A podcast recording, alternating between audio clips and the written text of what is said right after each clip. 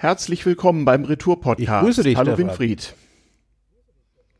Hi, ja, hier der Ayuvo, am anderen Ende der Winfried. Wir haben eine Premiere, die erste reguläre Folge des Retour Podcasts. Wir haben uns entschieden, euch nicht lange mit Hausmeistereien zu nerven. Wir werden immer am Anfang ein paar Worte sagen und am Ende gegebenenfalls mehr. Aber heute wollen wir erstmal die erste Folge ins Netz stellen und danach noch ein paar mehr. Und dann erschließt sich hoffentlich uns allen, was das soll. Einzige Anmerkung, verbreitet die frohe Kunde, verbreitet den Link, retourpodcast.de, verbreitet den Feed, bewertet uns auf den Plattformen und so weiter und so fort. Okay, kommen wir zur Sache.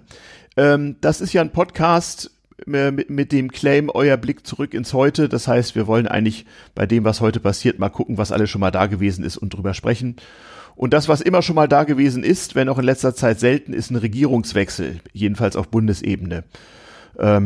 Ja, dieses Phänomen, dass viele junge Leute im Grunde in ihrem bewussten politischen Gedächtnis nur die Bundeskanzlerin Merkel kennen. Nicht? Das war früher auch schon mal so. Das ging ja mit Helmut Kohl. Ich habe mich immer amüsiert in den letzten, sagen wir 2 Jahren, da wurde ja immer schon drüber gesprochen, dass Merkel den Abgang machen wird, und da hörte ich dann viele Leute lamentieren, das war ja auch Zeit, sie wäre die einzige Bundeskanzlerin, an die sie sich überhaupt erinnern können. Andere meinten, was soll passieren, Merkel hat uns so toll geführt, wenn die jetzt nicht mehr da ist, was soll kommen?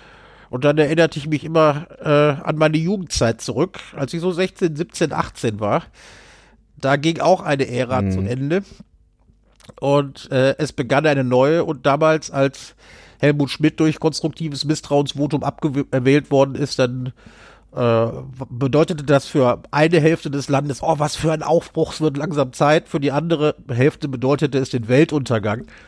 Aber große Katastrophen sind ausgeblieben. Das heißt, man kann sich einfach nur beruhigt zurücklehnen und sagen, es wird schon irgendwie weitergehen.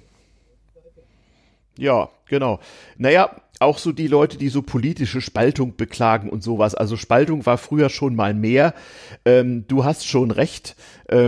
Also ich kann mich sogar an die früheste politische Erinnerung, die ich überhaupt habe, war so die Enttäuschung, so bei meiner Mutter, weiß ich noch, als damals Willy Brandt durch Helmut Schmidt ersetzt wurde. Für Willy Brandt, der als großer Hoffnungsträger galt, hatte sie Wahlkampf gemacht und sonst wie, und ja, der wurde dann abserviert, weil er der Aufgabe nicht so ganz gewachsen war. Einen Anlass gab es auch. Genau, und als wir dann so zur Schule gingen, ich weiß den Tag noch, nicht? Irgendwie im Oktober 1982 wurde dann Helmut Schmidt im Bundestag durch Misstrauensvotum gestürzt und Helmut Kohl wurde Bundeskanzler. Und es gab einige politische Wirren, bis dann klar war, Anfang 1983 sollte es Neuwahlen geben. Und das Ganze bekam sogar einen Namen, Schmidtleid. Nicht Mitleid, sondern Schmidtleid, das waren die, denen der arme Bundeskanzler Schmidt doch so leid tat. Der allerdings nicht wie Helmut Kohl und Angela Merkel 16 Jahre im Amt gewesen war, sondern, lass mich rekapitulieren, 8 Jahre waren es gewesen. Aber das kam einem damals sehr, sehr lang vor. Und genau wie jetzt auch, wo selbst beim politischen Gegner und bei der Journaille so manche Wehmut herrschte nach 16 Jahren Merkel, so war das auch ganz am Ende von Helmut Kohls 16 Jahren. Aber halten wir mal fest, Frau Merkel ist die erste Bundeskanzlerin, die von vornherein gesagt hat, dass sie nicht mehr antritt nach 16 Jahren. Alle anderen gingen nicht so ganz freiwillig, alle anderen sind nicht unbedingt freiwillig gegangen, und alle haben irgendwie den Zeitpunkt verpasst, zu dem sie erhobenen Hauptes gehen konnten und wo alle noch gesagt hätten, der oder die hat sich echt Verdienste erworben. Das hat schon bei Adenauer nicht funktioniert. Den hat die eigene Partei nachher rausgedrückt. Wohl nicht ganz zu Unrecht. Nicht zuletzt, weil sie Rücksicht auf den Koalitionspartner nehmen wollte. Rate mal, wer das war. Ja, genau, damals war es CDU, FDP. Es gab ja, das muss man noch dazu sagen, es gab ja bis Anfang der 80er Jahre ohnehin nur 3 Parteien im Bundestag, SPD, CDU, FDP, lange Zeit konnte sich niemand vorstellen, dass da noch was anderes rauskäme. Und als, ich glaube, 83 bei der Wahl kamen dann auch zum ersten Mal die Grünen in den Bundestag. Da glaubte aber noch niemand, dass die auf Dauer sein würden. Ja, man hielt damals für ein vorübergehendes Phänomen. Und so wie sie sich damals aufgeführt haben, gab es auch Grund zu der Annahme. Ja, das können wir mal zu anderer Zeit beleuchten, welche Probleme es da anfangs so gab. Das möchten die heute gar nicht mehr so gerne hören, aber das gehört ja zur Entwicklung dazu. Na jedenfalls, es ist mal wieder neue Bundesregierung und alles muss sich ein bisschen einruckeln. Es ist das erste Mal eine Dreiparteien-Koalition, wenn ich das richtig sehe, ja. Ja, gut, hat's vorher noch nicht gegeben. Wenn man, das ist natürlich nur dann richtig, wenn man die CDU und CSU als eine Partei begreift. Ja, was sie ja nicht sind, sie sind zwei Parteien mit einer Fraktion, auch so ein Ding, über das man nochmal lang und viel reden könnte. Und es ist eigentlich auch, also sagen wir mal so, früher waren die Alternativen zur Regierungsbildung natürlich begrenzt. Wenn du drei Parteien hast und zwei koalieren, dann gibt es eine andere Mehrheit nur, wenn eine der beiden ausscheidet und sich mit der dritten zusammentut. Genau das ist ja 1982 passiert, als die FDP von der SPD zur CDU ging. Man glaubte allerdings schon, dann nochmal den Wähler befragen zu müssen, was im Grundgesetz gar nicht vorgesehen ist. Während ja im jetzigen Bundestag es durchaus wechselnde politische Mehrheiten rechnerischer und auch faktischer Natur gibt. Und das ist auch etwas Neues, ne? Wir haben eine Dreiparteienregierung mit diversen alternativen Möglichkeiten. Also wir haben Rot-Gelb-Grün, so sogenannte klassische Ampel. Möglich wären rechnerisch auch Rot-Schwarz, nicht was früher große Koalition hieß, die Mehrheit wäre jetzt nicht sehr groß, aber es gäbe sie. Jamaika, also Grün, Gelb, Schwarz würde gehen und CDU, FDP, AfD auch rechnerisch. Und ich glaube, davon werden wir die nächsten 4 Jahre auch was merken. Auf jeden Fall. Was denkst du? Am Tag der heutigen Aufnahme fand das virtuelle Dreikönigstreffen der FDP statt. Und da äußerte sich Herr Lindner ja auch schon so, dass man ruhig mal auch ein bisschen auf die CDU zugehen müsse. Und man das Tischtuch zu denen offensichtlich nicht ganz durchschneiden will. Das ist schon so eine implizite Drohung, dass sich die Mehrheitsverhältnisse natürlich auch irgendwie ändern lassen, ohne dass man neu wählt. Ja. Genau. Und das ist nun wirklich ein Unterschied. Nun sitzt ein Bundeskanzler in Deutschland ja, wie wir auch seit Helmut Kohl wissen, sehr fest im Sattel und ist nur dadurch zu stürzen, dass eine Mehrheit im Parlament einen anderen wählt. Das ist auch eine Lehre aus der Weimarer Republik, als Regierungen am Ende schneller wechselten als in manchen südeuropäischen Ländern. Und die Leute, die das Grundgesetz nach dem Zweiten Weltkrieg geschrieben haben, haben sich daran erinnert, wie ja überhaupt dieses Grundgesetz, wenn man mal so die hinteren Artikel liest, sehr interessant eine ganze Reihe von Vorschriften und Vorkehrungen für den Fall trifft, dass sozusagen im Parlament politische Wirren ausbrechen und der ganze Laden nicht mehr handlungsfähig ist. Höchst interessant. Das Einzige, was es im Grundgesetz überhaupt nicht geben soll, sind erstens vorzeitige Neuwahlen und zweitens Volksabstimmungen.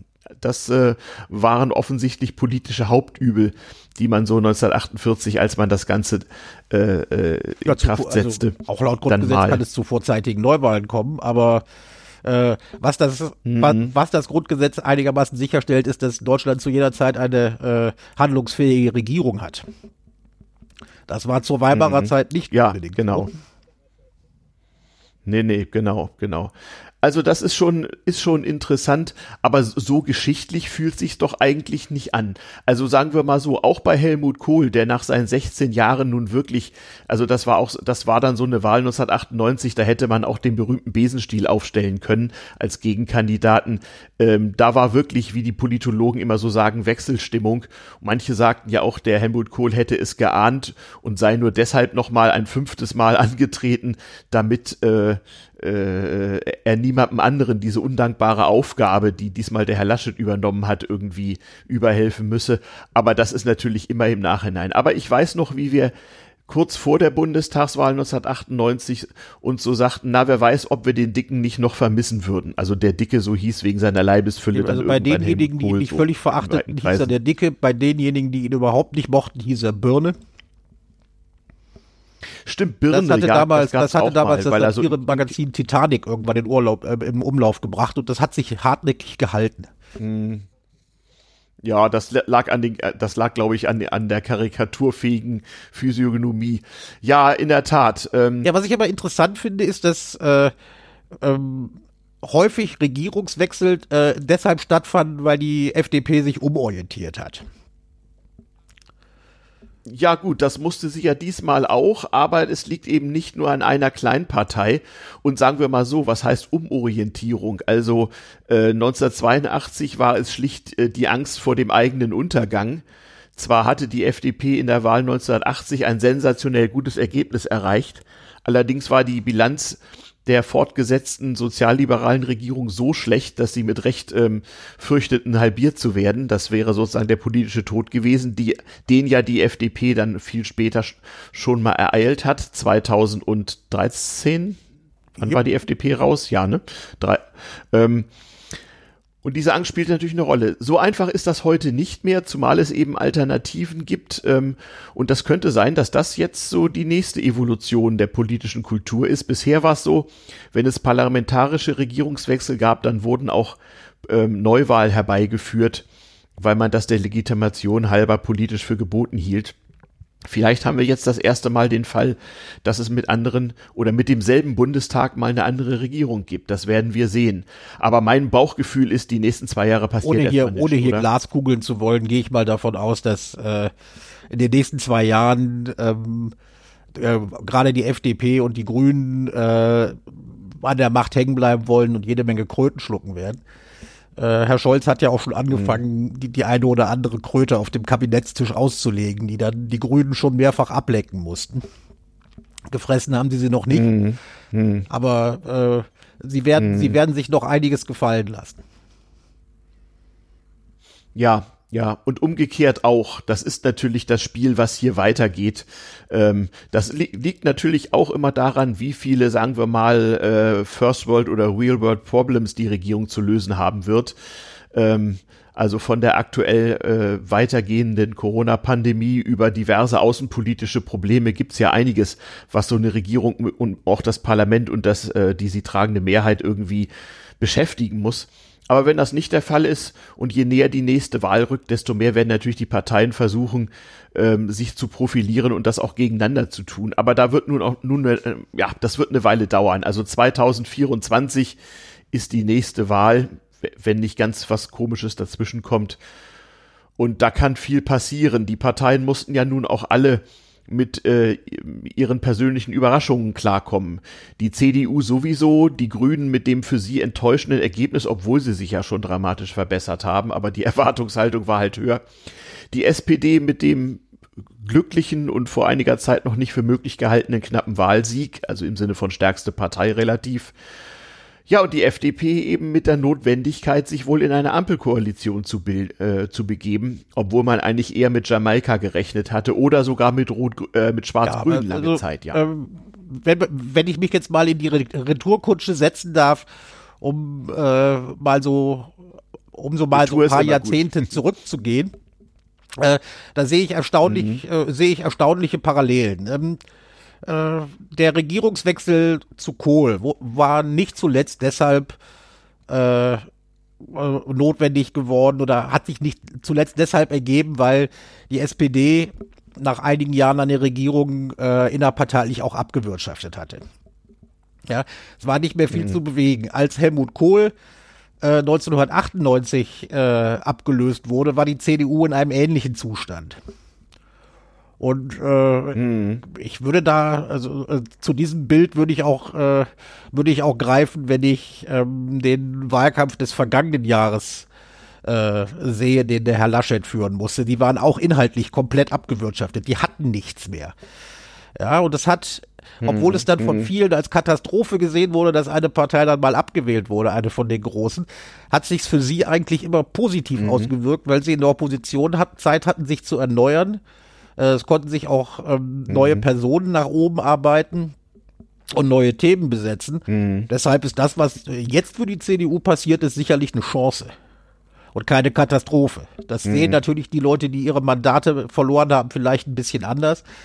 Aber für die Partei als Ganzes ist das wahrscheinlich nicht schlecht. Ja, also so manchem CDUler, dem man das sagen würde, der würde vielleicht den ehemaligen SPD-Generalsekretär und Parteivorsitzenden Müntefering zitieren mit seinem Diktum, Opposition ist Mist. Aber nur wer das lang genug durchgehalten hat, kann sich wieder als Alternative zur amtierenden Regierung präsentieren. Und da muss man dann auch mal durch Tal der Tränen. Nun war das beim letzten Mal natürlich auch noch viel schlimmer. Also nach 16 Jahren Opposition war natürlich die SPD 1998 bei Schröder. Und man darf ja nicht vergessen, nach diversen fürchterlichen Querelen, also 1994, als so mancher schon dachte, dass man Helmut Kohl dann langsam mal abwählen könnte, hatte ja die SPD Kraft ihrer Mitgliederentscheidbasis übrigens nichts anderes anzubieten als Rudolf Scharping. Wer den nicht mehr kennt, macht nichts, aber ihr könnt ihn mal googeln. Schon damals prügelten sich also verschiedene Fraktionen innerhalb der SPD mit verschiedenen Galionsfiguren, also darum, wer nun vorne stehen dürfe. Und einen Teil des Konflikts mit dem späteren linken Initiator Oskar Lafontaine hat sich ja noch bis in die Regierungszeit von Gerhard Schröder 98, 99 hineingezogen, bis dieser Machtkampf dann mal geklärt war. Ja, und hatte Oskar Lafontaine einen riesen Rochus und hat dafür gesorgt, dass es eine ernstzunehmende Konkurrenz auf der linken Seite für die SPD gab. Ja, das ist übrigens eine Partei, die wir eben vergessen haben. Auch für die Linken war ja nun diese Wahl eine Überraschung. Sie sind nur aufgrund der Direktmandateregelung mit 4,9% nochmal in den Bundestag gekommen. Also im Grunde genommen wenige Stimmen über den Durst. Also wenn der alte Gregor Gysi in Berlin nicht noch angetreten wäre und sein Direktmandat verteidigt hätte, nicht, und wenn nicht zufällig ein junger Mann in Leipzig für die Linken eins errungen hätte, dann wären sie dran gewesen. Und dieser Schock sitzt da übrigens auch sehr, sehr tief. Also alle Parteien, richtig, auch nicht geredet haben wir über die AfD, die ist wieder in den Bundestag gekommen, aber halt auch nicht mit überragenden Ergebnissen. Ich weiß gar nicht, sie hat sich, glaube ich, sogar geringfügig verschlechtert gegenüber der letzten Wahl. Ja, das ist nicht für einen großen Verlust. Da müssen eben alle mit klarkommen, ne? Nö. Aber wenn wir mal so über das neue Parlament, die neue Regierung und dieses Gefühl Regierungswechsel reden und uns versuchen zu erinnern, wie waren das vorher? Also 1983 und 1998, war das Gefühl so ähnlich. Ja, mal gucken, was jetzt passiert. Was ich dann wieder retourmäßig interessant fand, schon während des Bundestagswahlkampfs, aber auch während der Koalitionsverhandlungen, gab es von Seiten der FDP immer eine klare Linie. Das Wichtigste, was sie sagten, ist, es soll keine Steuererhöhung geben. Ja gut, das ist nun bei einer Klientelpartei der Besserverdienenden, wie der verstorbene Herr Westerwelle zu sagen pflegte, ja auch das ist, vollkommen normal und auch legitim. Das ist sicherlich legitim und Leute, die schon länger im politischen Geschäft waren oder die zumindest ein gutes Gedächtnis hatten, die könnten sich erinnern, was der Wunsch nach Steuererhöhungen bei der FDP in den Jahrzehnten vorher und bei den Regierungswechseln hervorgerufen hatte. Dass sie sich von der CDU damals trennten, hatte nicht zuletzt auch damit zu tun, dass die CDU Steuererhöhungen erwog. Dann, als die Regierung Schmidt platzte, hatte der SPD-Parteitag vorher schon klar gemacht, hatte beschlossen, dass Steuererhöhungen das Richtige seien, um in der wirtschaftlich schlechten Lage wieder nach vorne zu kommen. Damit war für die FDP eine rote Linie überschritten. Und es war klar, dass sie sich aus dieser Regierung verabschieden würden. Das hat auch Helmut Schmidt erkannt. Ja. Und wenn sich jetzt der Lindner schon während der Verhandlungen hinstellte und sagte, keine Steuererhöhung, dann war klar, also da ist die Grenze. Wir müssen denen irgendwie die Möglichkeit bieten, es so zu präsentieren, als würden Steuern nicht erhöht. Sie hätten natürlich noch lieber eine Senkung gesehen, aber jetzt wird sich Herr Lindner, auch weil es zur eigenen Folklore gehört, in nächster Zeit immer sagen müssen, es seien ja wenigstens keine Steuern erhöht würden und es so drehen, dass das als Erfolg der FDP verbucht wird. Ja, muss er ja auch. Also wenn ich Lindner wäre, würde ich auch dem Teil der Wählerschaft, die mit der Regierung generell und der ganzen Richtung nicht einverstanden sind, natürlich immer erklären, dass es nur der FDP zu verdanken sei, dass nicht übermorgen der Kommunismus ausbricht. Das ist doch wohl klar. Gleichzeitig haben wir auch eine andere Partei, nämlich die Grünen, die da auch ein Problem hat. Deren Wählerschaft erwartet nun insbesondere an der Klimafront irgendwie Fortschritte. Die sind ja auch mal dringend nötig. Und der Handlungsspielraum scheint begrenzt, oder wie sehe ich das? So, als wir vor unserer Sendung mal geglaskugelt haben, waren wir ja der Meinung, das Kabinett was sich jetzt gebildet hat, das könnte für alle eine Riesenspaßveranstaltung werden, weil jede Klientel von ihrem jeweiligen Vertreter mit Segnungen übergossen werden könnte. Das heißt, Geld ausgeben würden alle drei Parteien eigentlich ganz gerne. Nur man muss sich halt einigen für was, und da wird es schon schwierig. Ja, naja, das sieht man ja auch schon, auch am Koalitionsvertrag. Man hat sich halt relativ schnell auf Fortschritt im Sinne dieser drei Parteien geeinigt, der aufgrund der CDU bisher nicht möglich war, der halt nicht viel Geld kostet. Ja, sei es die Abschaffung des Werbungsverbots für Abtreibung, ich glaube Paragraph 219a oder sowas und andere Dinge mehr. Also sozusagen gesellschaftlicher Fortschritt, ja, nur kosten darf er nichts. Das scheint so die Kompromissformel zu sein. Fraglich ist, wie sich das weiterentwickelt, und das ist eine Frage der Staatseinnahmen der nächsten Jahre, und die sind ja nun höchst ungewiss. Da werden wir uns überraschen lassen. Aber die haben das ja sehr schön, auf den Slogan gebracht, mehr Fortschritt wagen. Dabei haben sie sich dabei haben sie sich so aus der alten sozialdemokratischen Mottenkiste eigentlich bedient, denn sie haben nur das, was Willy Brandt damals zu seinem Regierungsmotto machte, mehr Demokratie wagen, ein klein wenig aufgehübscht. Naja gut, manchmal sind ja so alte Dinge gar nicht schlecht, und sie müssen ja auch irgendwie erklären, dass das jetzt ein großer Aufbruch sei und dass hier keineswegs drei Parteien zusammengefunden haben, im Grunde mangels Alternative. Also wohlgemerkt, rechnerische Alternativen hätte es gegeben. Mit der AfD mag bis jetzt niemand spielen, und mit der Desaster-CDU wollte natürlich am liebsten auch niemand die Regierung bilden. Nee, eben, genau. Insoweit musste das auch klappen, und das ging ja dann auch relativ schnell. Man hat einen, selbst für deutsche Verhältnisse, relativ langen und detaillierten Koalitionsvertrag verhandelt, was für mich auch darauf hindeutet, dass alle Verhandlungsführer sich gesagt haben, wir machen hier mal einen langen Katalog, der abzuarbeiten ist, damit der Anreiz für Ausscheren oder Nichterfüllen erstmal nicht so hoch ist. Und da wurde natürlich auch fleißig Kuhhandel betrieben, kann man nicht anders sagen. Hast du dir den zu Gemüte geführt, die 167 Seiten oder was? Ich habe sie überflogen, habe sie aber nicht innig studiert, weil ich der Meinung war, es würde genug Real-World-Problems geben, die Umsetzung dieses Papiers erschweren, wenn nicht gar unmöglich machen. Die Regierung wird, die neue Koalition wird sich daran beweisen müssen, wie sie mit real existierenden Krisen umgeht, und da werden wir genügend von bekommen. Ja, das sagte ich ja eben schon, also die Intensität und Wahrscheinlichkeit politischer Wirren im Parlament verhält sich umgekehrt zu der Größe realer Probleme da draußen, und die sind ja nun recht groß.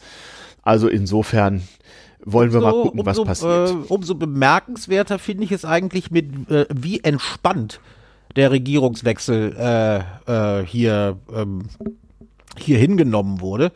Also ich habe diesmal keinen gehört, der den Weltuntergang prophezeit hat, wenn wir mal von einigen AfD-Leuten absehen. In der Zeit, als es der Wechsel von Helmut Schmidt zu Helmut Kohl stattfand, war das ganz anders. Ja, das war auch so angelegt, denn wenn ich mich richtig erinnere, war es der 1. Oktober 82, an dem Helmut Kohl durch konstruktives Misstrauensvotum gewählt wurde. Und die Debatte davor läutete schon den Wahlkampf ein, und da war klar, wie das verlaufen würde. Da ging es gar nicht mehr darum zu verhindern, dass dieses Misstrauensvotum eventuell Erfolg hätte, sondern die SPD hat sich damals sehr bemüht, die Diskussion so zu dominieren und in die Richtung zu lenken, als dass die FDP einen ganz fürchterlichen Verrat begangen hätte. Und diese Verratsdiskussion, die zog sich auch durch den ganzen Wahlkampf, der deutlich heftiger war als das, was man bei den letzten 3 oder 4 Bundestagswahlen erlebt hat. Da war noch richtig Feuer im Wahlkampf. Das stimmt. Also jüngere Journalisten und auch Politiker, die jetzt irgendwie Spaltung der Gesellschaft und politisches Klima und so weiter beklagen, also da kann ich nur sagen, die müssten sich mal 25 Jahre zurückbeamen, wenn das geht. Das war mal ganz, ganz anders. Also du hast schon recht, wenn ich überlege, was für ein Geschrei auf allen Seiten das war und was für eine Aufgeregtheit in der Gesamtgesellschaft so in den Jahren 82, 83 vorherrschte, du liebe Güte. Dagegen war das 1998 bei das war schon Schröders fast Amtsantritt schon sehr viel weniger. Das war fast schon Kindergeburtstag, genau. Nicht? Eigentlich war, wenn ich das überlege, 1998 die Stimmung auch relativ bald, relativ ausgeräumt. Die CDU unterhielt nach einiger Zeit die Öffentlichkeit eine Weile mit ihrem internen Parteispendenskandal und zerlegte sich so ein bisschen. Was für eine Niete man mit Schröder und Konsorten gezogen hatte, das wurde eigentlich erst, so nach 2-3 Jahren, so 2000, 2001 kam das dann langsam zum Vorschein. Aber Real World Problems, ne, wie 2001, 11. September, begann sozusagen das 21. Jahrhundert politisch und terrormäßig. Und der Schröder hätte ja 4 Jahre später fast schon wieder verloren. Das ging dann gerade noch mal gut. Ja, und danach nahm die wirtschaftliche Entwicklung einen derartigen Verlauf, dass niemand mehr was von dieser Regierung wissen wollte. Wir kommen nachher noch auf die Rolle von Landtagswahlen und sowas. Das wird auch ja, so hat zum Beispiel eine Landtagswahl spannend, dazu geführt, dass Gerhard Schröder überhaupt Kanzlerkandidat der SPD wurde. Denn, wenn ich mich recht erinnere, waren damals Lafontaine und Schröder beide auf der Zielgeraden. Beide wollten das. Und ich glaube, so ein halbes Jahr vor der Bundestagswahl gab es Landtagswahlen in Niedersachsen. Die hatte Schröder schon taktisch klug als Test für die Kanzlerschaft ausgerufen. Und als er die mit sehr respektablem Ergebnis gewann, da konnte sich in seiner Partei, seiner Kanzlerkandidatur keiner mehr entgegenstellen. Naja, das ist so ähnlich wie jetzt. Also Wahlergebnisse haben halt Symbolwirkung. Nicht? Wie gesagt, jetzt im Moment gibt es eine Mehrheit für die Ampel. Es hätte auch eine für Jamaika gegeben und die SPD hat irgendwie, 1,7% mehr als die CDU oder so. Aber diese Symbolik, größere Partei, die reicht dann halt aus. Und solche Signalwirkungen gab es eben damals auch. Das ist öfter mal so, ja, dass also Stimmungen und solche kleinen, zumindest statistischen Zufälle dann tatsächlich politische Wirkung haben. Darum wird da ja auch so eisern drauf geguckt, darum spielen ja auch Meinungsumfragen die Rolle, die sie spielen. Das ist also gar nicht so verwunderlich. Verwunderlich ist, wie gesagt, eigentlich, wie relativ ruhig es im Moment noch bleibt, obwohl es ja... Und da müssten wir jetzt fast schon auf die CDU zu sprechen können, obwohl es ja in allen Parteien eigentlich gerade ziemlich ruckelt und knirscht und sich Leute neu sortieren müssen. Oder wollen wir erstmal über das Kabinett und die neuen Minister reden, bevor wir uns der CDU... Das wäre mir schon viel zu viel Glaskugelei. Ja, wenn wir über die CDU reden, hätte ich aber dann noch sowas wie ein Fun Fact, der sich aus dem letzten Wahlkampf und der letzten Bundestagswahl gezeigt hat. Man hat Frau Merkel ja immer vorgeworfen, gerade parteiintern vom rechteren Flügel, dass sie die CDU in die Grütze gefahren habe, weil sie sozialdemokratisiert hätte. Darüber kann man kräftig streiten. Das ist natürlich wunderbare Polemik, aber in einem Punkt haben diese Kritiker tatsächlich gezeigt, dass sie in die richtige Richtung geguckt haben. Denn bisher war es eigentlich immer die SPD, die ihre eigenen Leute quasi um die Macht gebracht hat. Das war bei Schmidt so, das war bei Schröder so, das war bei Brandt so. Und die CDU galt eigentlich also als ein Kanzlerwahl- und Machterhaltungsverein, der, wenn es darauf ankommt, richtig zusammenhält, Augen zumacht und sich dann doch immer hinter dem jeweiligen Kandidaten schart und wartet, bis die Wahl gelaufen ist. Diesmal hat die CDU sich immer auf alte sozialdemokratische Traditionen besonnen und nicht nur ihren Kanzlerkandidaten zugrunde gerichtet, wie gesagt, durch Leute aus der eigenen Partei, sondern es gab ja einige vor ihm, die versucht hatten, die Merkel-Nachfolge anzutreten, und die wurden von der eigenen Partei genauso nach unten gezogen. Das war vorher eigentlich nur bei Sozialdemokraten üblich. Das stimmt. In dem Ruf steht die SPD zumindest bei der älteren und mittleren Generation, dass sie im Zweifel nicht solidarisch zu ihrem eigenen Regierungspersonal ist. Ja, ob das nun bei Herrn Scholz auch so sein wird, das ist dann wieder Glaskugelei. Das werden wir mal sehen. Ja, schwer zu sagen. Ich bin mal gespannt, wenn wir aufs nächste Jahr blicken. Da stehen ja einige Landtagswahlen an.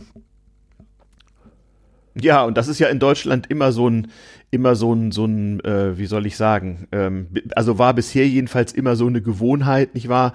Landtagswahlen sind immer die größte Pest für eine etablierte Bundesregierung, weil die Deutschen geschichtlich immer in dem Ruf standen, im Zweifel bei Landtagswahlen die jeweilige Bundestagsopposition zu stärken. Kann sein, müssen wir mal sehen. Mir fiel das heute auf, also wir haben nächstes Jahr 4 Landtagswahlen, davon 3 relativ bald, nämlich im Saarland Ende März, am 27. März, in Schleswig-Holstein am 8. Mai und eine Woche später in Nordrhein-Westfalen am 15. Mai.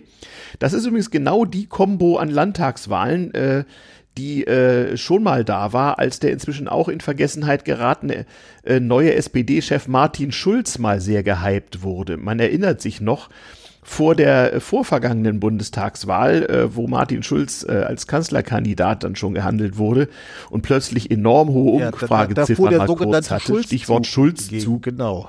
Mhm. Und da gab es dann auch genau diese Kombo an Landtagswahlen. Und die gingen aus SPD-Sicht fürchterlich schief. Es kam zu Regierungswechseln so in allen 3 Ländern. Also in den ersten 3, Saarland, Schleswig-Holstein, NRW. Und ja, dann war die Stimmung plötzlich sehr, sehr, sehr schlecht. Und auch dieses Mal sieht das nicht besonders gut aus. Also im Saarland regiert eine relativ geräuschlose, jedenfalls auf Bundesebene geräuschlose große Koalition unter CDU-Führung. In Schleswig-Holstein regiert Jamaika und in Nordrhein-Westfalen regiert Schwarz-Gelb mit einer hauchdünnen Einstimmenmehrheit. Die übrigens von Herrn Laschet jahrelang sehr, sehr gut gemanagt wurde. Man hat gar nicht gemerkt, dass die Mehrheit nur so hauchdünn war. Und das muss man ihm attestieren, ist eine verdammt gute Leistung gewesen. Ja, genau. Nun ist NRW natürlich für diese Parteien auch traditionell ein eher schwieriges Pflaster. Es hätte wohl auch mit der einen Stimme nicht geklappt, wenn die Vorgängerregierung unter der Frau Kraft nicht so gnadenlos schlecht gewesen wäre. Und im Herbst Niedersachsen, ja, das sind auch Wirren. Auch da ist eine große Koalition unter SPD-Führung mit Herrn Weil. Und in Niedersachsen gibt es auf jeden Fall das Potenzial für herbe Wahlverluste, aber das ist erst im Herbst. Ich denke, ich will jetzt keinem Saarländer zu nahe treten, aber ich denke mal, die Saarlandwahl Ende März, die wird jetzt nicht gar so viel bewerkstelligen. Aber Schleswig-Holstein und NRW wahrscheinlich bewusst nicht am selben Sonntag mit einer Woche Abstand. Das kann auch heißen, dass Schleswig-Holstein eine gewisse Signalwirkung hat, obwohl es viel, viel kleiner ist als Nordrhein-Westfalen. Aber das sind ebenso die Signalwirkungen solcher Zahlen. Da wird sicherlich in der SPD-Parteizentrale bereits jetzt der eine oder andere Stratege sich am Kopf kratzen, was man da denn wohl macht. Auf jeden Fall haben diese Wahlen einen psychologischen Effekt. Ganz klar. Und solche psychologischen Effekte können sich sehr schnell zu sich selbst bewahrheitenden Prophezeiungen ausweiten. Ja, aber sie haben auch einen konkreten Machteffekt auf den Bund. Denn man darf nicht vergessen, dass bei Gesetzen auch gerne der Bundesrat mal mitverhandelt. Ja, da tut's, glaube ich, nicht gar so viel. Also der Bundesrat ist immer noch so, dass die jetzige Regierung mit der CDU sprechen muss, weil es zu viele Länder mit CDU-Regierungsbeteiligung gibt. Es ist ja, sagen wir mal, zumindest ständige politische Übung in Deutschland ungefähr wie folgt. Jedes Bundesland hat nach Einwohnerzahl zwischen 3 und 6 Stimmen im Bundesrat. Und die Koalitionsverträge sehen mit schöner Regelmäßigkeit vor, dass wenn sich eine Regierungskoalition nicht einigen kann, dann enthält sich das entsprechende Land. Was im Bundesrat im Gegensatz zum Bundestag einer Nein-Stimme entspricht. Genau. Und das bedeutet, dass die CDU da nach wie vor großen Einfluss hat. Damit die CDU den verliert, müsste sie also aus Regierungen ausscheiden. Zum Beispiel in NRW, die auch gar nicht so viele Bundesratsstimmen haben. Die haben immerhin 6, das ist die höchste Zahl. Schleswig-Holstein hat 4 und das Saarland nur 3. Das Saarland ist in allem sehr überschaubar. Natürlich. Aber es ist ja auch von den Vätern und Müttern des Grundgesetzes so gewollt worden, dass die Einwohner kleiner Länder im Bundesrat mehr Repräsentanten haben. Ich wollte auch nur andeuten, dass dass neben dem psychologischen Effekt, dass es auch wirklich konkret sich auf politische Mehrheiten auf Bundesebene auswirken kann. Mhm. Ja, ich habe mich heute mal versucht, in Vorbereitung auf diese Sendung so ein bisschen zu orientieren, was da läuft. Also ich muss sagen, in Sachen Saarland traue ich mir da keinerlei Prognose zu. Vielleicht haben wir ja Hörer aus dem Saarland, die da gerne mal was zuliefern wollen. Kommentare auf retourpodcast.de gehen, also immer gerne in Kommentaren zur Sendung. Wir freuen uns da über jedes Feedback. Schleswig-Holstein ist nun auch ein Land, was bekannt ist für politische Wirren und auch, dass sich dort, sagen wir mal, die politische Kultur in den letzten Jahrzehnten besonders scharf und ungünstig entwickelt hat. Genau. Da können also diverse Parteien so überhaupt nicht miteinander. Ja, und NRW, wie gesagt, ist eigentlich nicht so das CDU-FDP-Land und es war letztes Mal knapp genug. Da ist fast sicher damit zu rechnen, dass es für Schwarz-Gelb nicht mehr reicht. Aber was stattdessen kommt, das weiß halt kein Mensch. Also da ist es sozusagen mehr so die mathematische Unsicherheit. Das wird auch davon abhängen, wie zufrieden die Leute mit der Performance der neuen Bundesregierung sind. Was für die SPD spricht in Nordrhein-Westfalen ist, dass es sind ja nur noch vier Monate im Grunde genommen, dass die dann gar nicht so viel Zeit haben, so richtig Mist zu bauen, dass die Leute sich erregen können und empören. Noch weniger im Saarland. Ja. Aber ich würde da erstmal keine Vorhersage wagen, weil es auch damit zusammenhängt, inwieweit die CDU sich unter Fritze Merz eventuell aufrappeln kann. Und wie schnell. Aber wir wollen nicht vergessen, dass der Bundesrat ein wichtiges, vorher ein wichtiges Instrument zur Herbeiführung von Regierungswechseln war. Das hat man gerade in den letzten Jahren der Ära Kohl gesehen. Da tat sich ja wirtschaftlich auch nicht so viel und man hatte versucht, zum Beispiel zusammen mit den Gewerkschaften und den Arbeitgebern ein Bündnis für Arbeit anzuschieben und Konjunkturmaßnahmen zu machen, die waren vielleicht ein bisschen halbherzig, aber sie hätten eventuell, wenn sie durchgekommen wären, was bringen können. Aber das konnte nicht im Interesse der Opposition sein, denn die muss ja auch sagen können, hier, die Regierung taugt gar nichts und die kriegen noch nicht mal das durch.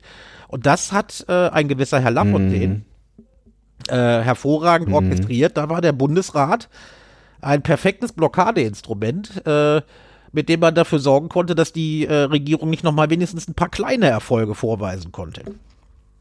War gar nicht so unwichtig.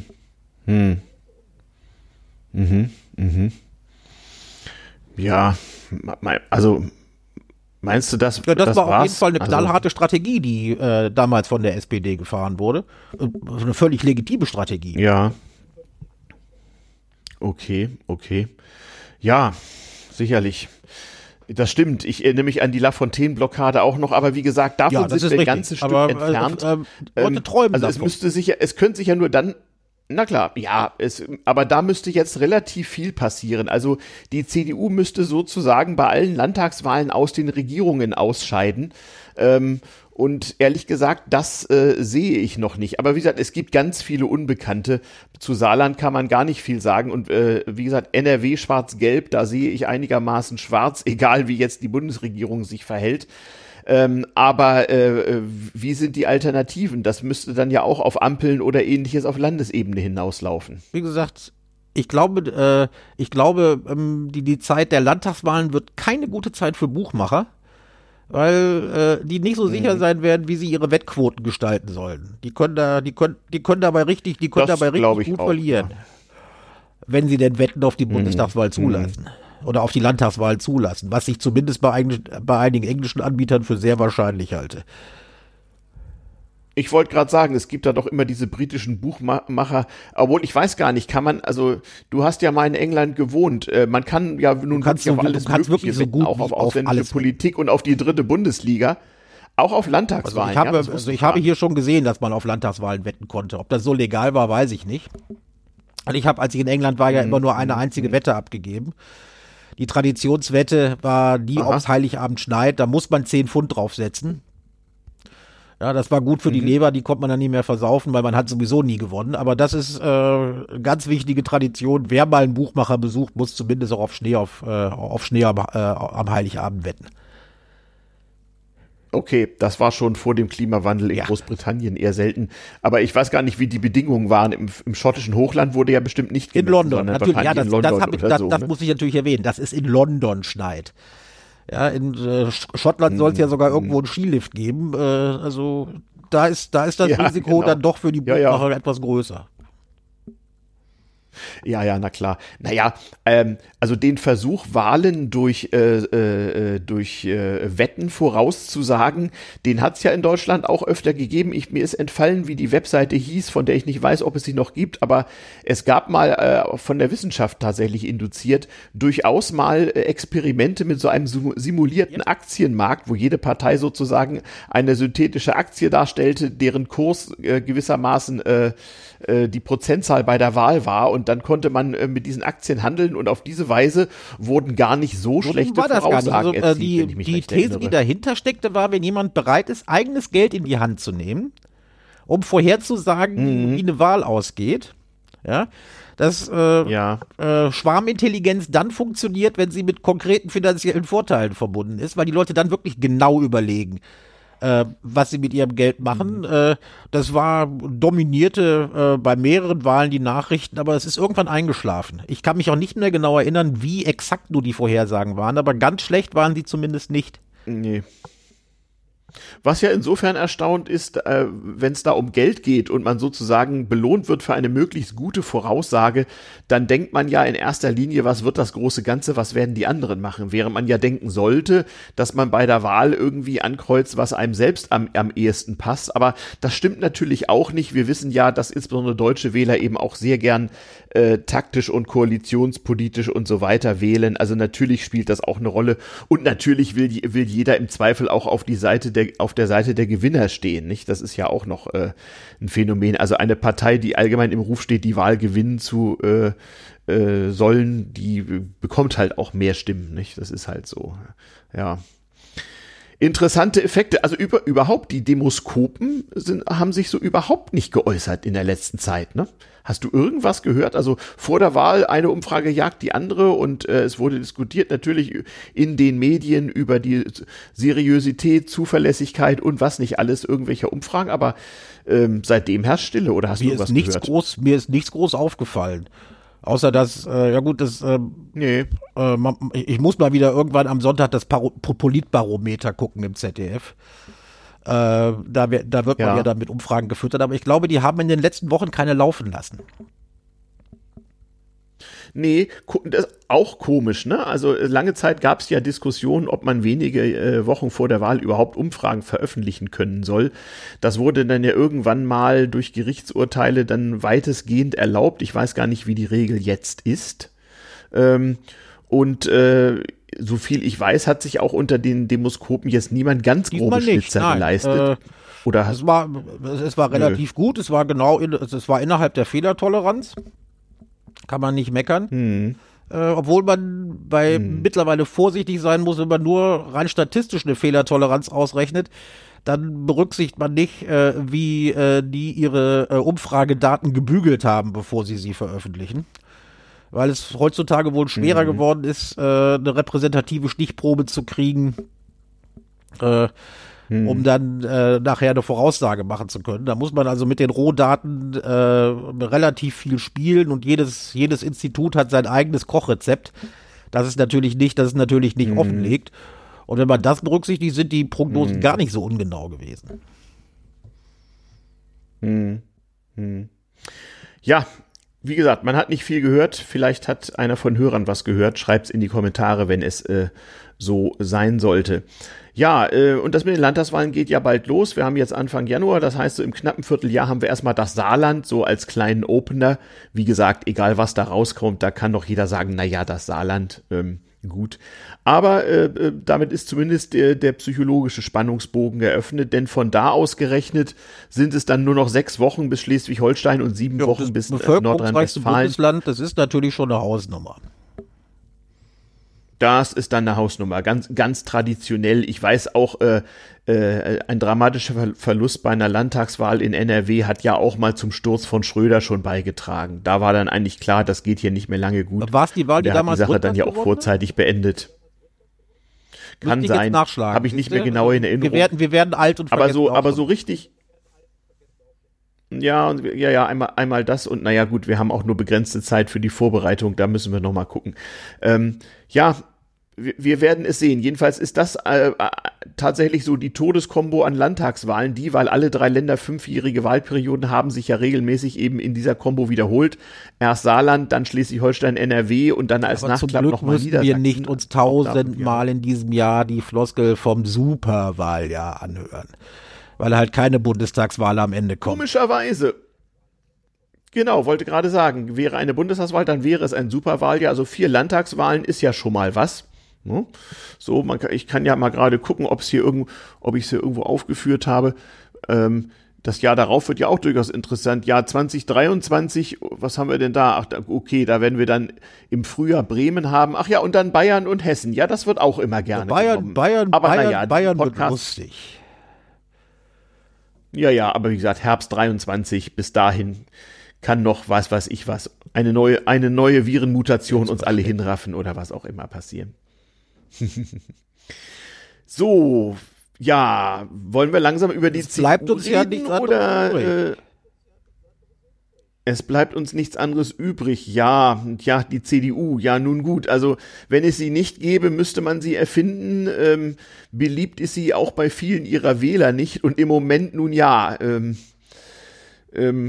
fragen sich viele, was zur Hölle geht dort vor? Denn die CDU, die sonst immer gut funktioniert hat, so als Kanzlerwahl- und Machtverwaltungsverein. Stichwort Sozialdemokratisierung von eben, hat diesmal nicht so gut funktioniert.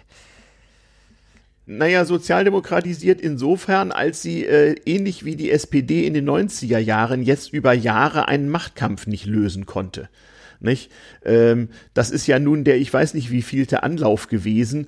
Wir erinnern uns alle, zunächst mal hat Frau Merkel versucht, ihr Haus zu bestellen und versucht, Frau Kramp-Karrenbauer zu installieren. Das ging sehr gründlich schief.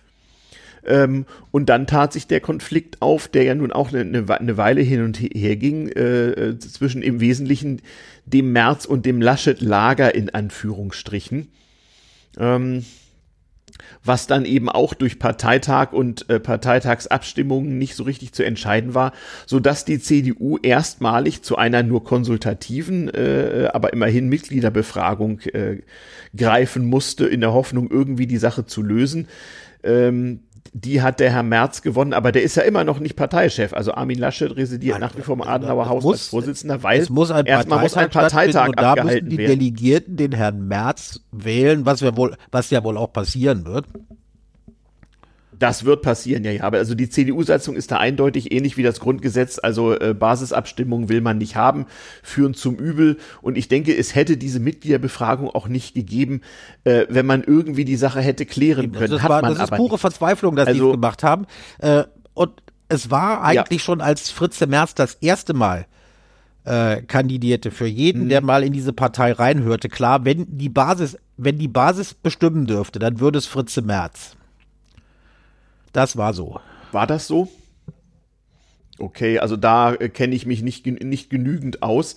Wie war denn das? Der hat ja dreimal verloren. Zweimal verloren, einmal gewonnen. Also jetzt hat er über Mitgliederbefragung gewonnen. Davor war der denkwürdige Parteitag, wo er knapp verloren hat. Und was war sein erster Versuch? Der erste Versuch war ähnlich. Den hat er komplett vergeigt mit einer für seine Verhältnisse schlechten Rede. Da hat er verloren. Aber auch da war es so, da hat ja schon die Funktionärskaste gesagt, den Mann wollen wir nicht, der ist so von gestern. Nochmal, damit ich das klar habe. Also es gab jetzt die Mitgliederbefragung. Dann gab es den Parteitag, wo Laschet sich durchgesetzt hat. Und was war der erste Versuch? Wann war das? Müsste ich jetzt auch nachschlagen. Da hast du mich kalt erwischt. Das ist so nah in der Vergangenheit, dass ein alter weißer Mann da nicht immer alles sagen kann. Okay. Ja, wie auch immer das jetzt definiert wird. Okay.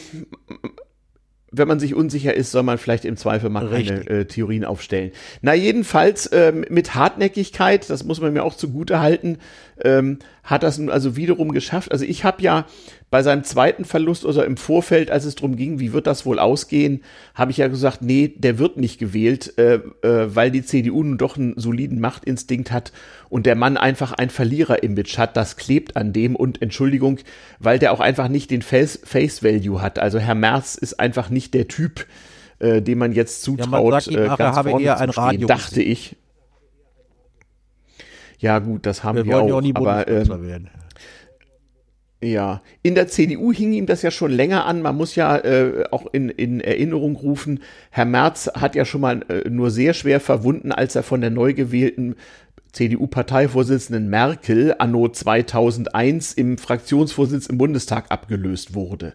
Da gibt es ein denkwürdiges Bild, wo er fast angefangen hat zu weinen. Also das war dann wohl ein schwerer Schlag. Und da konnte er dann auch nicht mehr anders, als sich beleidigt zurückzuziehen und hat stattdessen es vorgezogen, mal ein paar Millionen zu scheffeln, was ihm ja auch gelungen ist. Also in rückschauender Sicht wird er wahrscheinlich zugeben, wenn keiner zuhört, dass Frau Merkel natürlich das Einzige gemacht hat, was sie tun konnte. Ja, als Führerin der Opposition musste sie nach dem Fraktionsvorsitz greifen. Und es ist jetzt ja auch so, er hat wohl nur davor zurückgeschreckt, das jetzt auch bei der CDU-Fraktion zu machen, weil das wohl Erinnerungen daran hervorrufen könnte, wie er damals abgewählt wurde. Das könnte ein kleines Imageproblem sein. Und man könnte es ihm als Vorsicht Wortspiel Retourkutsche auslegen, was natürlich nicht der Fall ist. Ja. Ja, ich sehe schon, mit Retour können wir hier spielen.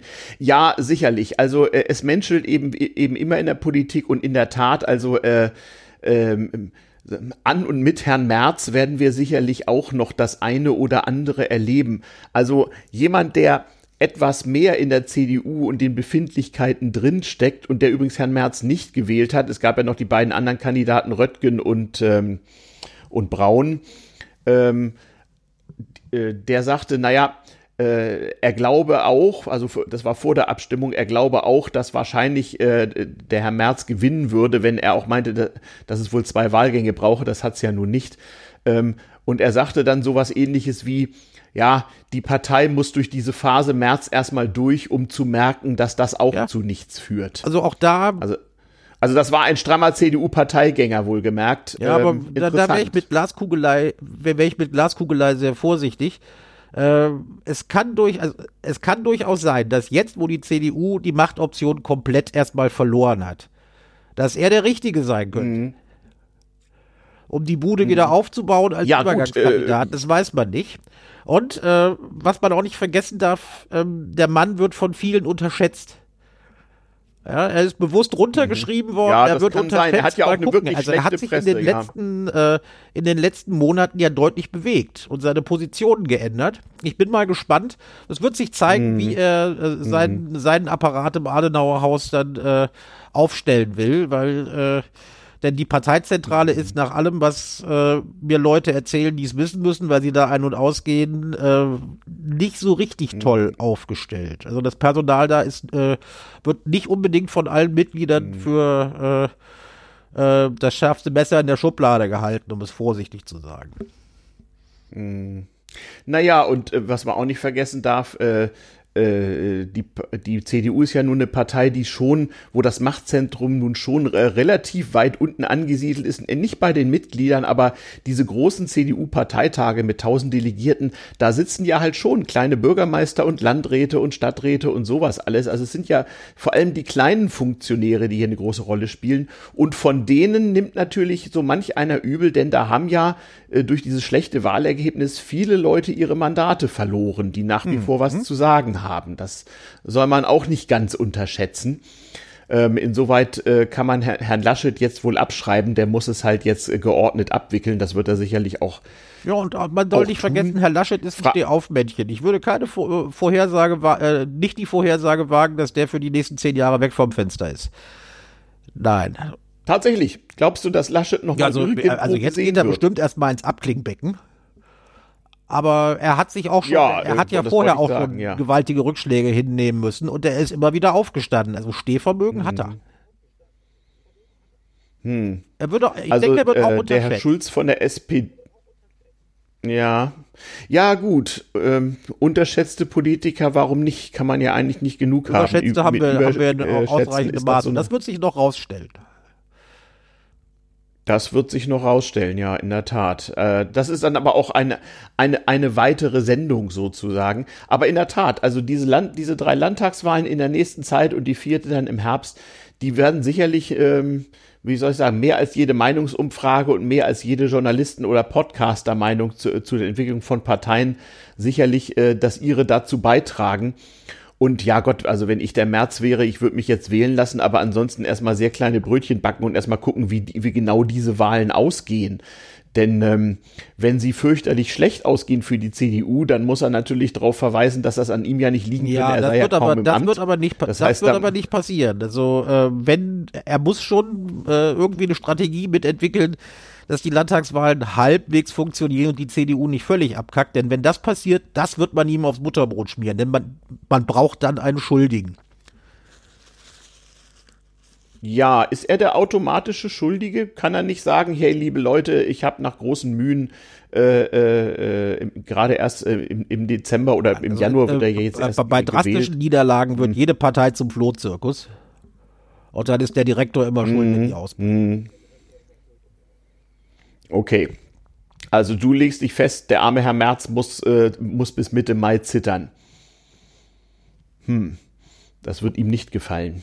Zumal er ja auch aus NRW ist, wie so viele andere von den Figuren, die ja gerade das Sagen haben. Aber wie gesagt, ich halte ihn für unterschätzt und traue mir da keine Prognose zu. Naja, also die meisten CDU-Funktionäre werden auf eine Art, auch wenn sie ihn nicht gewählt haben, jetzt erstmal froh sein, dass er da ist, weil er jetzt halt diese sehr undankbare Aufgabe, die damals Frau Merkel übernommen hat, und man sieht ja, wohin das geführt hat. Helmut Kohl weg war. Und man sieht ja, wohin das geführt hat. Aber zum Zustand der CDU, da muss ich auch immer wieder mal so in der Jahrzehntperspektive zurückdenken. Der CDU könnte genau das passieren, was der SPD passiert ist. Wir wollen nicht vergessen, die SPD wurde mehr als 10 Jahre lang von der öffentlichen Meinung totgeschrieben. Es gibt sie nicht mehr. Die sind unwichtig geworden. Man braucht sie nicht mehr. Ja, die zerlegen sich selbst. Das wird alles nicht funktionieren. Obwohl die nicht das C im Namen haben, haben die das mit der Wiederauferstehung aber erstaunlich gut hingekriegt. Aber es war ein langer und schmerzhafter Prozess. Auch jetzt schreibt man die CDU schon runter, dass weil im allgemeinen europäischen Trend seien konservative Parteien, Auslaufmodelle und. Genauso wie die SPD in dieser öffentlichen Meinung eigentlich ein Auslaufmodell war. Und man sieht, dass europaweit sozialdemokratische Parteien erstarken. Und zur Not muss die CDU sagen, wir gehen jetzt 10 Jahre lang durchs Tal der Tränen, aber runterschreiben müssen wir uns nicht lassen. Sondern sie könnten, und das ist ein Vorteil dieser Partei, zumindest im ländlichen Raum haben die sehr viele vernünftige Kommunalpolitiker, die sich nicht einfach abschreiben lassen werden. Und mal gucken, was da von unten dann nach und nach oben strömt. Also es könnte ein spannender Transformationsprozess werden. Und vielleicht steht Fritze Merz sogar am Ende als der große Gewinner da. Man weiß es nicht. Nee, man weiß es nicht. Das ist ja auch gut und richtig so. Also dann haben wir die Regierungsparteien und die CDU abgehandelt. Wären da noch AfD und Linke? Wollen wir da noch irgendwas zu sagen? Oder das sollte was für spätere Podcasts sein. Außerdem gehöre ich nicht zu denen, die irgendeine dieser beiden Strömungen in irgendeiner Art und Weise aufwerten wollen. Ja, dann lassen wir das erstmal dabei. Wir haben noch eine Wahl. Also, ja. Richtig. Zum Bundespräsidenten, meinst du?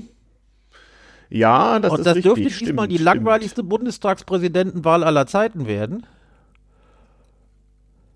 Naja, Bundespräsidentenwahlen waren schon mal langweilig. Ich denke mal an Herrn von Weizsäckers Wiederwahl oder sowas. Also Bundespräsidentenwahlen galten aber auch häufig als Vorboten eines Machtwechsels in der Hauptstadt. Das stimmt, aber nun hat ja selbst die CDU gesagt, dass sie den Regierungskandidaten Herrn Steinmeier wieder wählt. Also insoweit ist das Thema erledigt. Sie wollen sich nicht nochmal blamieren, weil klar ist, dass sie keine Mehrheit haben. Dann kann man sich auch gleich hinter Herrn Steinmeier stellen. Richtig. Genau, also bei früheren Gelegenheiten war das dann manchmal so, in der Bundesversammlung sitzen ja neben den Bundestagsabgeordneten auch die Delegierten der Bundesländer, die wiederum nach einem Schlüssel verteilt werden, der den Stimmenanteilen in den Landtagen entspricht, sodass in der Bundesversammlung auch immer Kleinparteien, die gar nicht im Bundestag sitzen, wohl aber in einigen Landtagen immer mal einen Kandidaten so hat ja die unsägliche NPD mindestens zweimal Kandidaten zum Bundespräsidenten aufstellen lassen. Genau, es gab da mal den NPD-Kandidaten und ich glaube, die Piratenpartei hat oder sie wollte auch mal einen aufstellen, so, ja genau. Aber das ist diesmal wahrscheinlich auch nicht der Fall. Also es kann sein, dass es wirklich so kommt, dass Herr Steinmeier einziger Kandidat ist. Es sei denn, die AfD will aus Prinzip noch den nationalen Kandidaten aufstellen. Ja, das ist halt immer eine gute Gelegenheit, einen bis dahin vollkommen unbekannten Politiker zumindest einmal auf die Titelseite. Das Gute daran ist, es steht ja explizit im Grundgesetz, dass die Bundesversammlung den Bundespräsidenten ohne Aussprache wählt. Das heißt, es kann sich auch kein Kandidat vorstellen. Und es kann kein Redner hingehen und großartig den Vorschlag dieser Kandidatur begründen. Das finde ich sehr praktisch. Nee. Naja, gut, in der Presse steht dann was, ja. Ja, das werden wir mal sehen. Also ansonsten, wie gesagt, wann ist die Ende Februar, ne? Die Bundespräsidentenwahl, paar und 20. Februar. Wie gesagt, gut, das dürfte die langweiligste Bundespräsidentenwahl werden, die wir in den letzten Jahrzehnten hatten. Ist diesmal im Grunde gelaufen. Die wird man wohl Corona-gerecht abhalten können, ohne besondere Erwartungen. Und naja, ob der Herr Steinmeier in seinen nächsten 5 Jahren Amtszeit dann nochmal wichtig wird, das ist er ja manchmal, wenn man das Grundgesetz durchblättert, das hängt, wie gesagt, vom Ausmaß der politischen Wirren im Parlament ab. Und vor allen Dingen, die sich die Real-World-Problems, von denen wir zu Anfang sagten, bis zur Regierung durchmerkeln. Genau, wie sie sich bis dahin durchmerken. Ja, wir werden es sehen. Ich bin da auch wirklich sehr, sehr gespannt, was das wohl werden soll. Ja. Wenn wir dafür nichts mehr haben, dann kommen wir zu einer Rubrik, die wir hier mal einführen wollen. Wir haben uns natürlich überlegt, wie wir diesen Podcast so strukturieren. Wir haben heute mal mit dem Generalthema angefangen, Regierungswechsel, haben ein bisschen über die CDU geredet. Und wir wollen aber, weil wir ja nun aus Berlin senden, ohne dass wir jetzt nun irgendwie überzeugte oder gar eingeborene Hauptstädter seien, wollen wir auch ein bisschen Notizen aus der Provinz bringen und da mal ganz bewusst die Berliner Provinz in den Vordergrund rücken, weil Gott sei Dank geht so manches von dem, was hier lokal passiert, in den Bundesmedien unter, oder wie soll ich das zusammenfassen? Ja, also für Satiriker ist das schade, aber fürs Weltgeschehen ist es eigentlich unbedeutend, hat aber einen gewissen Unterhaltungswert, weil man vor allen Dingen auch daran zeigen kann, das absolute Bodenpersonal in der Politik. Das sind Leute aus den bezirksverordneten Versammlungen oder aus dem Abgeordnetenhaus, aus denen sich irgendwann diejenigen rekrutieren, die bundespolitisch mal was zu vermelden haben. Und wenn man sieht, was gerade so in den Bezirksversammlungen in Berlin passiert an politischem Kabarett, dann kann man nur froh sein, dass da noch mal ein längerer Auswahlprozess stattfindet, bis irgendeiner von denen jemals die Chance hat, ein Bundestagsmandat zu ergattern. Egal von welcher Partei. Ja, also zumindest Herr Wowereit oder Herr Kühnert sind ja auch so Berliner Bezirkspflanzen, die irgendwie durch einen Zufallsprozess dann mal an die Oberfläche gespült wurden. Was soll man dazu sagen? Wird wohl irgendwie passieren. Aber mal ein paar Beispiele. Du bist ja passionierter Hundebesitzer, obwohl das in der Großstadt ja nicht ganz einfach ist. Und da gibt es auch so eine schöne Notiz. Also Berlin hat aus irgendwelchen Gründen, vielleicht wirst du es mir sagen können, hat jetzt ein Berliner Hunderegister. Ich dachte bisher immer, dass man doch in jeder deutschen Gemeinde Hundesteuer zahlen muss und daher alle Hunde mit ihrer Steuermarke irgendwo registriert sein. Und wer keine Marke hat, da kam dann doch der Hundefänger früher. Oder wie ist das heute? Ich habe seit Jahren keinen Hund in Berlin mehr, aber kann man durchaus gut Hunde halten, weil es eine relativ grüne Stadt ist. Das heißt, du hast auch beim Gassigehen immer sehr schöne Strecken und dein Wauwi muss nicht unbedingt immer an der großen Straße langlaufen. Ja, in Berlin ist es wie in jeder anderen Stadt. Natürlich muss man Hundesteuer zahlen. Das heißt, man hat sein Pfiffi beim Finanzamt anzumelden. Und solange es keine Rasse ist, die als gefährlich gilt, ist das immerhin ein Zehner im Monat. Ja? Mhm, verstehe. Stimmt, es gibt noch dann die Sondersteuer für Pitbulls und sowas. Gibt es für, ich glaube, sie heißt Registerhunde oder so, ich weiß es nicht genau, die als gefährlicher gelten. Da muss man dann noch eine Prüfung machen und man muss obendrein noch ein bisschen mehr Steuern. Stimmt, da muss man auch noch einen Hundeführerschein haben, ne? Ja, ja, ja, und, richtig. Ah, ja. Das sollte eigentlich ausreichen. Also ich weiß noch, als wir unseren Fifi angemeldet haben, die im Finanzamt im Lichtenberg, die baten, Achtung, auch bringen Sie auch ein Foto von dem Hund mit, nicht weil das irgendwie Pflicht wäre, sondern weil die ihre Amtsstuben mit Hundefotos verschönert hatten. Nein. Aber interessant, also in anderen Bundesländern muss man das auf der Gemeinde machen. In Berlin muss man also wirklich zum Finanzamt gehen, zwecks Hundemarke. Und die schicken einem dann auch Blechmarke, so eine Blechmarke, oder gibt's die? Du unterschreibst ja im Grunde genommen nur einen nur eine Einzugsermächtigung auf dein Konto und dann ziehen sie regelmäßig die 10 Euro ein. Aber registermäßig könnte man da schon einiges reißen. Aber das ist nicht genug, sondern es gibt jetzt noch ein Register. Also Berlin hat, was Gesetzgebung im Sinne für Hunde angeht, in den letzten Jahren mächtig gearbeitet.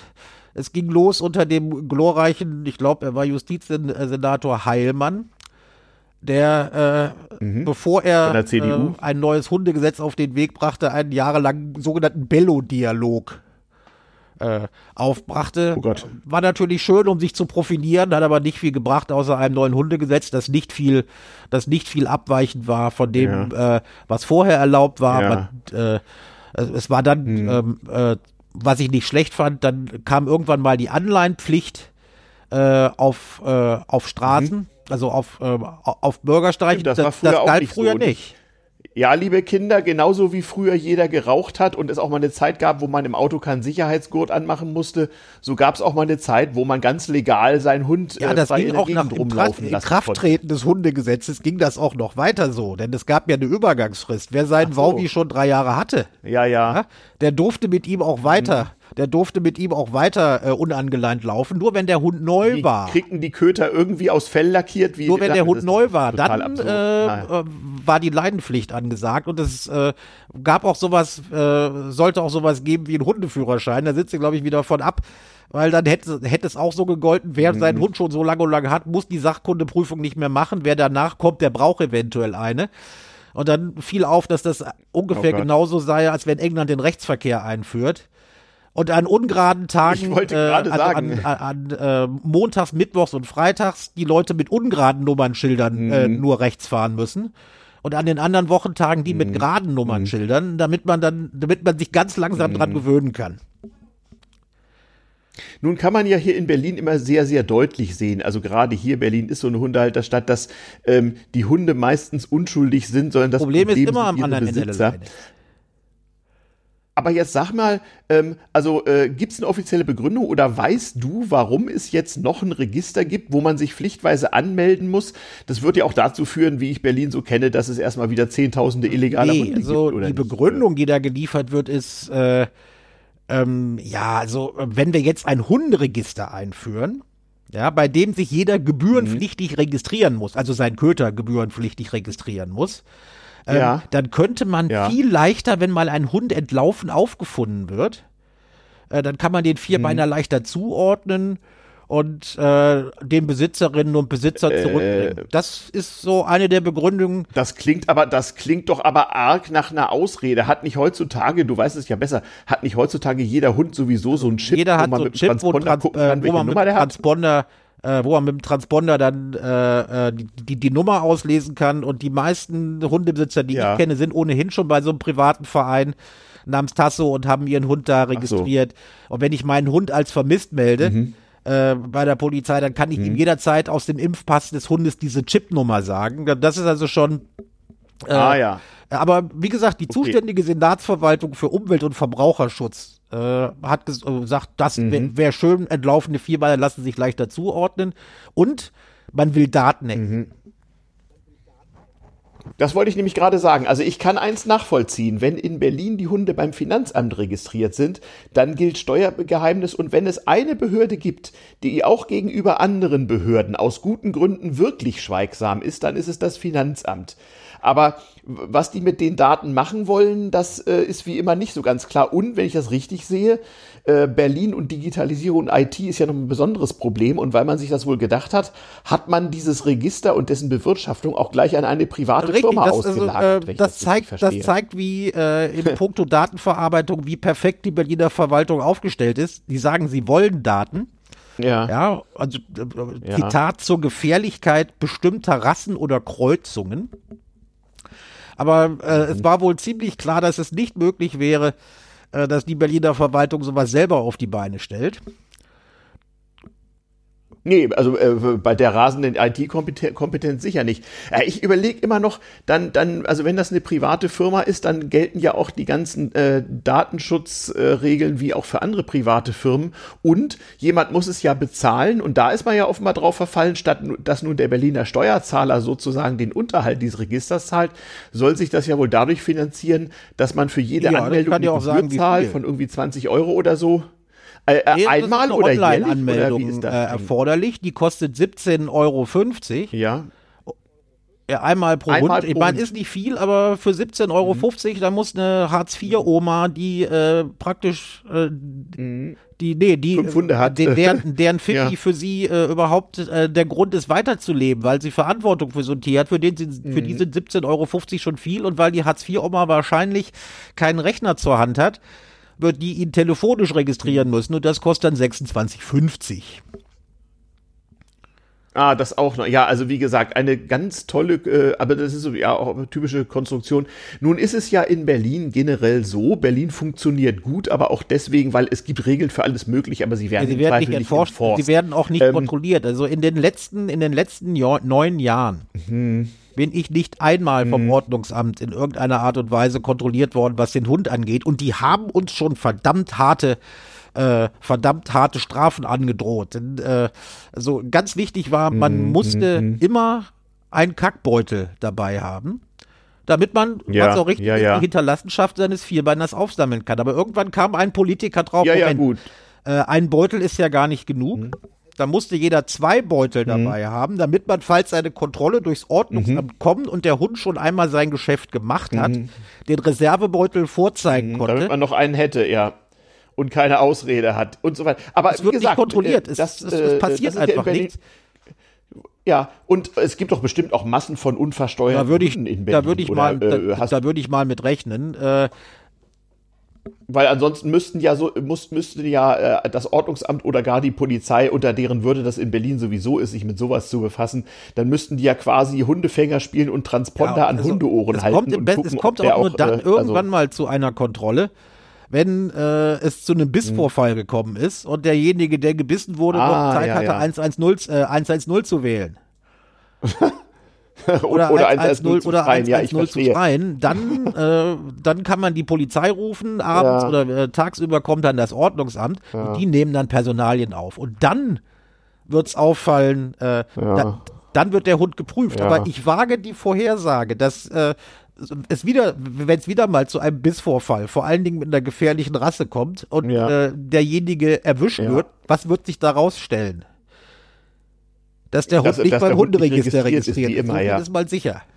Ja, aber die Berliner lachen drüber, sie nehmen es nicht ernst. Ich wollte sagen, sie nehmen es nicht ernst, weil sie wissen, es wird sowieso keiner kontrollieren. Aber man hat schwer drüber nachgedacht und eine private Firma, die das für ein anderes Bundesland auch schon macht. Ach so, das ist legal. Andere Bundesländer haben es auch schon privatisiert. In dem anderen Bundesland ist es halt ein bisschen billiger als in Berlin. Ach so, okay. Naja, interessant. Naja, ich nehme an, die üblich verdächtigen Aktivisten werden die Ausschreibungsunterlagen und den Vertrag sicherlich per Informationsfreiheit und so weiter befreien und in dieses Internet stellen. Dann werden wir uns das mal ansehen. Wie lange hat man jetzt Zeit, um seinen Hund zu registrieren? Bis Juli und danach droht ein saftiges Bußgeld. Ich habe gar nicht nachgeschlagen, wie hoch dieses saftige Bußgeld ist, weil es wird sowieso keiner tun. Ja. Kontrollieren. Musst du dann als Hundebesitzer dir sozusagen einen Ausdruck deiner Registrierung irgendwie aufbewahren? Darüber habe ich nicht nachgedacht. Vielleicht muss man dem Hund dann die Registriernummer auf die Zunge tätowieren. Aber Ich wollte nämlich gerade sagen, weil das mit dem Chip und dem Transponder, das geht ja noch, aber wie soll denn so ein armes Polizistenauge feststellen, ob das nun der Hund ist, der da im Register steht? Man muss den Transponder abrufen, ja. Und über die Transpondernummer wird er auch im Hunderegister angemeldet. Okay. Wie gesagt, okay, ich wüsste nicht, wann mein Hund mal kontrolliert werden würde. Und alle Hundebesitzer, die ich treffe, tun das auch nicht. Übrigens treffe ich gelegentlich Hundebesitzer, wenn ich ihn ausfahre, in einem ganz speziellen neuen Park, den sich der Bezirk Lichtenberg hat einfallen lassen. Du glaubst gar nicht, wie die Gender-Debatte mittlerweile auch auf die Grünflächen durchschlägt. Nein, oh Gott, Hunde und Gender liegen. In dem Park treffe ich halt nur Hundebesitzer. Dem Bezirk Lichtenberg hat es in seiner unendlichen Weisheit gefallen, einen Park neu zu machen in der Nähe des Rathauses, was auch gar nicht schlecht ist, weil der ein bisschen runtergekommen war, haben sie sehr schön gemacht. Und damit man das schön verkaufen kann, warum man das tut, kann man ja einen Modebegriff benutzen, ob das nun stimmt oder nicht. Und die haben gesagt, wir haben das gemacht, wenn wir den Park gendergerecht umgestalten wollten. Ja, kein Witz. Bitte? Naja, ist das jetzt Benennung? Nein, das ist erzähl den also die Witz. Haben, also, weil sie neben einem einem Bolzplatz, der da schon existierte, haben sie noch einen Volleyballplatz errichtet. Und das begründet mit Gendergerechtigkeit, weil Frauen und Mädchen ja auch irgendeine Ecke bräuchten, in der sie Ball spielen können. Und Fußball sei es ja wohl nicht. Finden Sie den Fehler? Das ist auf mehrere Arten witzig und alle Feministinnen unter unseren Hörerinnen werden uns erklären können, warum. Das lassen wir einfach mal so stehen, aber der gendergerechte Park... Das lassen wir mal so stehen. Ja, genau. Und die Frauen- und männerspezifischen Sportarten. Also was wir noch erzählen müssen aus der Provinz ist, dass hier mal wieder die Luft aus Reifen gelassen wird. Das passiert in der Berliner Lokalpolitik öfter. Ich muss vielleicht einen Moment ausholen, das war jetzt so mein Thema, aber wirklich nur ganz kurz. Es ist in Berlin seit einigen Jahren Tradition, dass hier recht häufig Autos... Das gehört leider fast zur Folklore. Ja, und das ist eine ganz, ganz hässliche Sache und das scheint sich auch aus mehreren Quellen zu speisen, von sehr fehlgeleiteten Individuen bis zu tatsächlich dabei auch schon erwischt worden seienden Nazis, bis zu Leuten, denen generell der Kapitalismus auf den Sack geht, gibt es also aus unterschiedlichen Motivationen Menschen, die vornehmlich des Nachts Autos und LKWs und anderes anzünden, meistens mit Hilfe von sogenannten Kohleanzündern, die ja in Berlin in vielen Gegenden noch gebraucht werden. Es gibt da verschiedene Quellen und eine Innovation ist jetzt zum Glück für die Autobesitzer, denn viele Autos sind ja gegen Brand gar nicht ausreichend versichert und es ist übrigens eine schwere Straftat, nicht wahr? Also Brandstiftung, wenn da Leute in Gefahr kommen könnten, dafür fährt man richtig ein. Das interessiert aber keinen. Na, jedenfalls, die neueste Aktion ist jetzt... bei Autos die Luft aus den Reifen zu lassen. Das ist war früher ein häufigerer Schabernack mal so. Also immer, wenn Besoffene irgendwie Straßen lang gingen, konnte das schon mal gerne passieren. Ob man dann Löcher reingestochen hat oder die Ventile rausgedreht, ist unterschiedlich.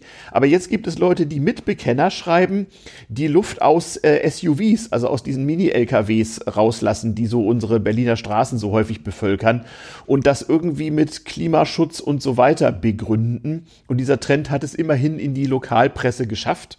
Fragt mich nicht, wie groß der Umfang ist. Ich bin mir unsicher, ob das jetzt ein Fortschritt zu der Verbrennermethode